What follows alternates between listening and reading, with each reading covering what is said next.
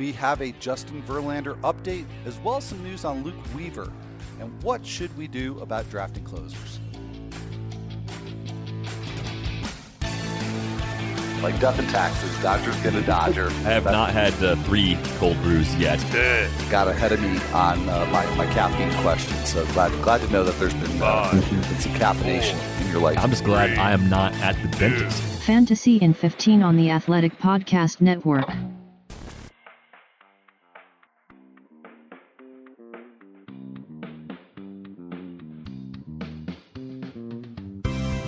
Welcome to Fantasy Baseball in 15 for Tuesday, March 10th. I'm Al Melchior, and I am here with that Beller feller, Michael Beller.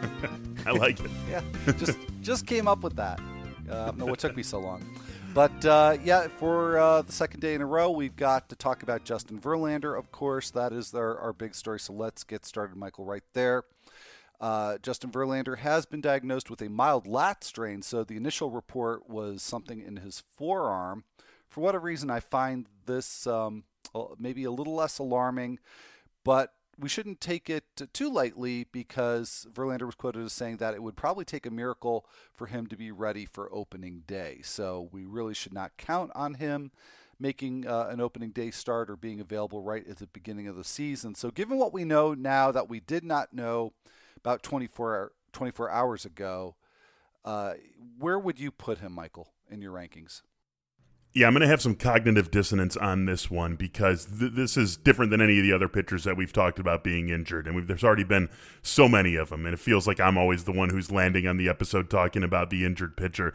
Um, it's going to be different than those guys because this is Justin Verlander, a guy who is a totally different animal when he is fully healthy, who belongs right there again this year with Gerrit Cole, Jacob DeGrom, right at the very top of the pitcher rankings. I, I think we can, uh, most estimates, if we're going on early timetables and trying to compare this with uh, previous pitchers who have had the same or a similar injury, would still have Verlander coming in in about the you know 22 to 25 start range. So not a full season, but still a pretty nice chunk of a season. So I, I, for me, it's hard to push Verlander out beyond the top, you know, 15 or 20 pitchers. Uh, the cognitive dissonance comes in where I say that even though I believe he belongs in that range still, I just can't take him. You know, I'm going that yeah. way, Al. I just I can't do it because there's going to be someone willing to pay that price.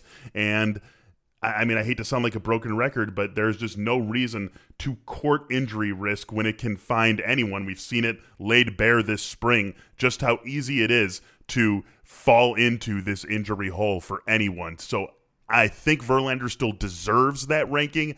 I personally will not be taking him there. I do think that if you want to get on Verlander, you still have to be prepared to pay an SP2 price for him because we're still going to get 20 something starts out of him, and he still is, when healthy, one of the very best pitchers in the league. Yeah, well, I had the very same cognitive dissonance, and it feels like a little bit of deja vu because it, it feels very similar to discussions you and I had about Chris Sale. Um, although I think Verlander at this point still feels like the safer option mm-hmm. uh, with the, the greater ceiling, at least for, for 2020.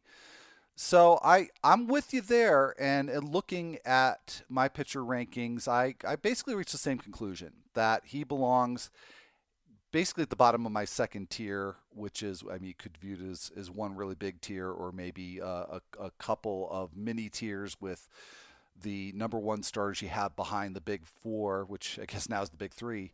Hmm. Uh, or you know the pitchers that you would more lean towards uh, as your SP two. I don't see a whole lot of difference between those two groups, to be honest. So yeah, I would let them slide pretty much towards the end of the pitchers I would consider as an SP two.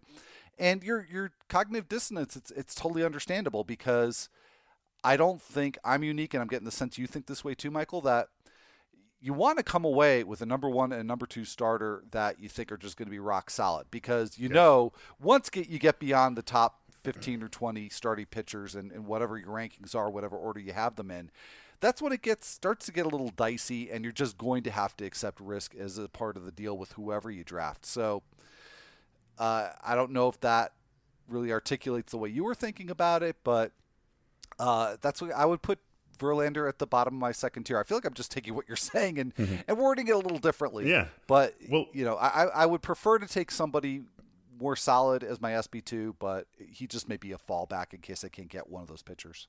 Yeah, well, let's talk about that for a second. Just pulling up the uh, Fantasy Pros consensus ranking. Uh, obviously, not the gospel, but a good tool to use in a discussion like this. Mm-hmm. So I'm just going to go to SP 14 in these consensus rankings is Lucas Giolito, 15 is Chris Paddack, 16 is Aaron Nola, 17 Yu Darvish, 18 Mike Clevinger, 19 Zack Greinke, 20 Noah Syndergaard, 21 Tyler Glasnow. I mean, the cognitive dissonance comes in for me because – I want to say that I would take Verlander over at least some of these guys, but I feel like if it really came down to it and I was pulling the trigger, I'm going to take all of them over Verlander just because of uh, the, the, the question mark, right? We can say, and the Astros and Verlander can say everything they want to say today, but that doesn't necessarily mean that this is going to come through for them the way that they hope it will uh, in the middle of May or, or whenever they're going to be expecting him back. So I look at those names, and at this stage, they just all feel like the better play when you're considering a full fantasy season.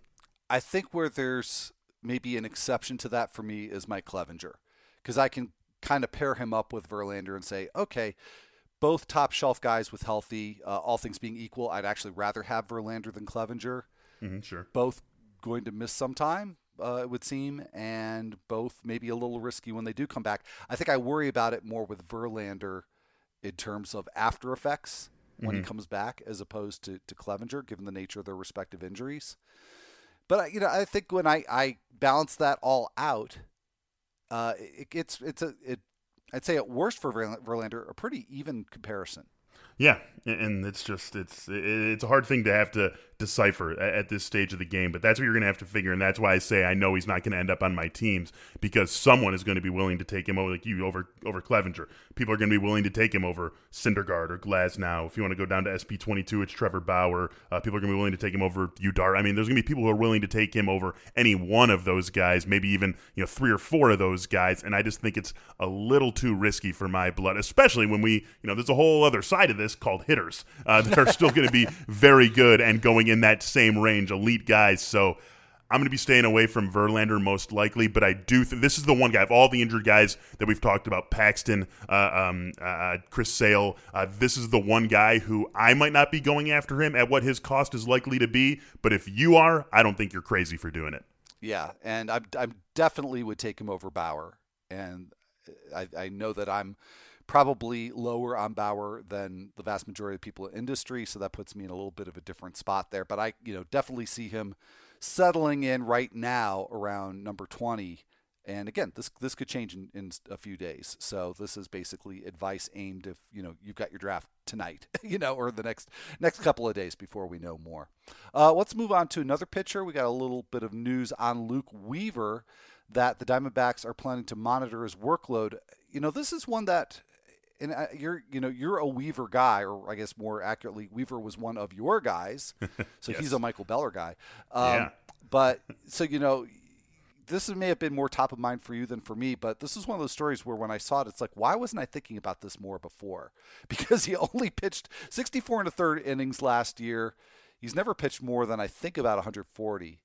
So it just makes sense. It's just something that really should have been built into our expectations. And it's not that I was ranking Luke Weaver as, you know, he was going to be some sort of workhorse, but I hadn't really thought about the particulars of what would workload management look like. And we have some sort of vague details on that right now. Uh, that the Diamondbacks and this should call, also is absolutely no surprise. Diamondbacks could use the sixth starter at least occasionally.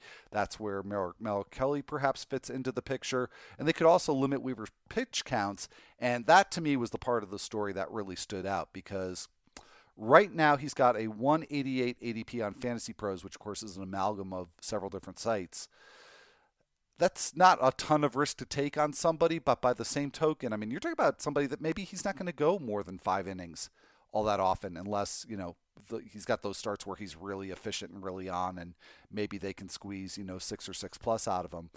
But he's going ahead of Marcus Stroman, Mike Foltynewicz, and Andrew Heaney. And particularly in the case of Stroman and Folty uh, it seems like that should now be flipped given the risk that we have with Weaver Yeah, you know, part of the reason he was one of my guys is because of the price, because the price just felt so affordable uh, that you weren't taking on the risk, like you said. I love the fastball changeup combo that he has. I mean, he, I, think he can, uh, when he is healthy and at the top of his game, as we saw for those 64 and a third last year, uh, one of the best pitchers at working that fastball changeup combo, and not just a uh, a changeup that he throws without the platoon advantage. It's the same side changeup. You can get a lot of swings and misses out of righties on. So I do really like that combination. Um, now, this is a little bit of a concern for all the reasons you said, not because I think there's any heightened uh, risk for re injury any more than the baseline risk that most pitchers have coming into the season. But you do, in fantasy, we, even though we know things like wins are unpredictable, you have to think about the the fact that every inning that you don't pitch as the starter is another inning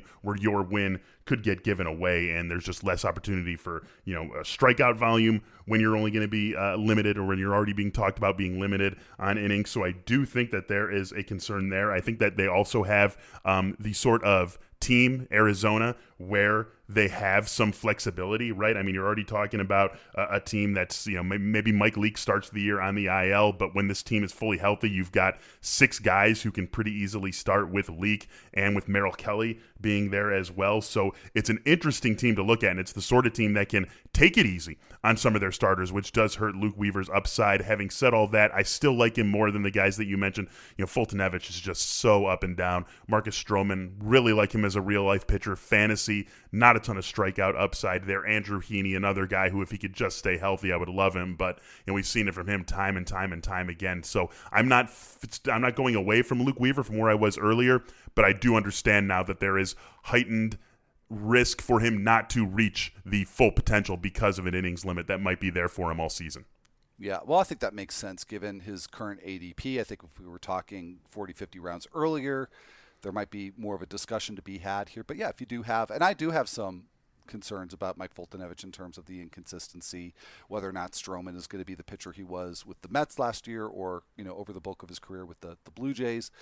Uh, that's all stuff that could still weight you in, in favor of, uh, of Luke Weaver, to be sure. So let's uh, move on to the featured read of the day, and it's by you. Oh, congratulations, me. Yes, uh, really, really neat piece. And as you know, you and I discussed uh, before the, the show, it actually this you know dovetails nicely with my latest piece, which we'll get to in a little bit. But uh, your piece is Scott Oberg, Matt Barnes, and other zero closer reliever targets. So, of course, the uh, obvious starting point here is to explain for those who may not know what is the zero closer approach. Well, I think there are a lot of ways to do it. My interpretation of zero closer, the way that I go for it when I go for it, is not a pure zero closer because I don't think that's actually a viable way. I don't like punting categories. I'm not trying to totally give up on saves. I think you do need at least one guy, and I mentioned this in the column. You need at least one guy that you can feel pretty good about being a solid enough closer wire to wire. And so guys like Nick Anderson uh, pop up for me, guy who I have, have on a lot of my teams. Keone Kela, uh, another guy who I think fits this. Joe Jimenez. Those sorts of guys are the ones who you're going to want to go after. Have at least one of those guys on your team. But we see it year after year. Closers uh, lose the lose their jobs, right? Every year it seems like there's going to be anywhere between you know six and twelve opening day closers who are not closers for their teams based on performance. Then you factor in trades from poor teams to good teams for guys who are, closers and become setup men elsewhere, and then you factor in the way that bullpen usage has changed. There are a lot of guys across the league who might not save one game this season, who can still provide you plenty of fantasy in a high leverage, high volume role if they can get a lot of strikeouts and put up gaudy rates. Uh, Chris Devenski is the first guy who always comes to mind for me. This is a few years ago, of course. He has fallen off the map since then, but Chris Devenski had that year with the Astros a couple of years ago where he threw like, you know, 75 innings, striking out a batter and a half per inning and putting up huge uh, or great rates. And that is a really valuable guy, even if he doesn't save a game. And then, of course, you have the caveat that should the closer go down, that would be the obvious guy to step into the role. So I think it's a really useful strategy. Scott Oberg and Matt Barnes are a couple of guys who I like to go after in that way. Hunter Harvey, Will Smith for the Braves, who I think can maybe close very soon for that team. Dellin Betances, a guy who I just can't quit, and Seth Lugo, his teammate with the Mets, uh, with the way Edwin Diaz has looked. There are a lot of guys who fit this role. You're looking for innings, strikeouts, rates, and a high leverage role coming into the season. There are a lot of good ways to build a bullpen uh, by doing that, by finding guys like that, and that's how I interpret zero closer. All right. Well, and, and Seth Lugo is in the uh, the intersection in the Venn diagram between your column and my column because I talk also talked about some uh, bargain relief targets, um, but but from a little bit of a different angle, which I'll get to in a moment. But uh, Lugo is was number one on my list. So uh, yeah, he he checks all your boxes in terms of uh, a lot of innings, great ratios, strikeouts, everything. Uh, but saves if he doesn't close, and he very well could close uh, this year, depending on what happens with Edwin Diaz and if he can bounce back. So, uh, Seth Lugo, no matter what your approach is, somebody definitely to put on your list. Uh, now, I did a column where I looked at the percentage of saves that are drafted. Uh, and, and our editor, Nando Di Fino, came to me with this idea. And, you know, I thought was an interesting question that I, I you know, didn't have an answer to. So I, I did some research. And what I found is that, and I broke it down a few different ways. So, um, you know, I won't go through all of them. But the stat that really kind of smacked me in the head uh, here was that um, if you look at relievers who got 20 or more saves over the last five seasons combined, 75% of the saves from that group of relievers, 20 plus save relievers, 75% of this, those saves were drafted, even in 15 team leagues. There was very little difference between the number of saves captured in 12 team leagues and in versus 15 team leagues. I found that really surprising, Michael. Um, and just the fact that the, the actual percentage of saves that were drafted, whether it's 12 team or 15 team, three out of every four saves was of from a 20 save reliever was represented, even in a 15 team league.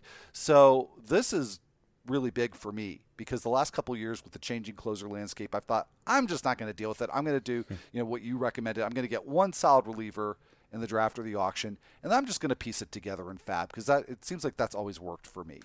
And my research shows that either I'm a unicorn or I am totally delusional about my ability to get saves off of waivers because you know in any given year, one out of you know only one out of every four saves from a 20 plus save reliever is going to be available. And I think that's a relevant yeah. a relevant distinction to make because if you're targeting relievers who, you know, are only getting 10 or 15 saves, then you're making it hard on yourself to, you know, stockpile a bunch of, of cheaper relievers that may only get 10 or 15 saves. So I drew from that conclusion, I better draft, plan on drafting all my saves. I think it's a wise conclusion, and it's an interesting column for sure. I read it uh, earlier today. It's uh, something that uh, should be thought about, and I think these things can actually work together. I don't think that these things are. I don't think they're diametrically opposed uh, systems to work with one another. Maybe just in, in, the way that you could blend it is instead of you know Nick Anderson being your bedrock closer, that you go a little bit higher uh, right? And Nick Anderson is then your second guy, and then you load up uh, with cheaper guys, or you don't even take a Nick Anderson and you load up with some of the cheaper guys. I would also point out that the the, the risk uh, for going for counting on the waiver wire is that believe it or not, you're not the only person in your league who wants those waiver wire saves. That's those are some of the most highly sought after, highly competitive bids are the people who become closers in mid-season. You're going to have to if you first of all you're going to have to be the one out of, you know, 12, 15, whatever your league to get the person. And secondly, you're probably going to have to spend a lot of your FAAB or depending on how your league does it, whatever you're going to have to that person is not going to come cheap. So that is something that you have to keep in mind no matter how you are attacking this position is that as fun or as easy as it sounds, in theory, it is not easy to be the person who gets the waiver wire closer. There is huge competition for that player man, I am going to have to let that sink in. That other owners in my league may, league may want the closer. they might want him. Want. That's crazy, man. All right, well, while uh, uh, I'm going to let that sink in, we're just going to wrap things up here on Fantasy Baseball in 15. If you're not already a subscriber to The Athletic, you can get 40% off a subscription at theathletic.com slash baseball in 15. So everything that we do, like these two columns uh, and uh, everything else, that's all included with your subscription. So, if you're enjoying this podcast on a platform that allows you to leave a rating and review, we'd also greatly appreciate it if you did take the time to do that. So, for Michael Beller, I'm Al Melchior. Uh, we'll be back here on Wednesday. It'll actually be the dynamic duo, duo of Michael Beller and Derek Van Riper on Wednesday.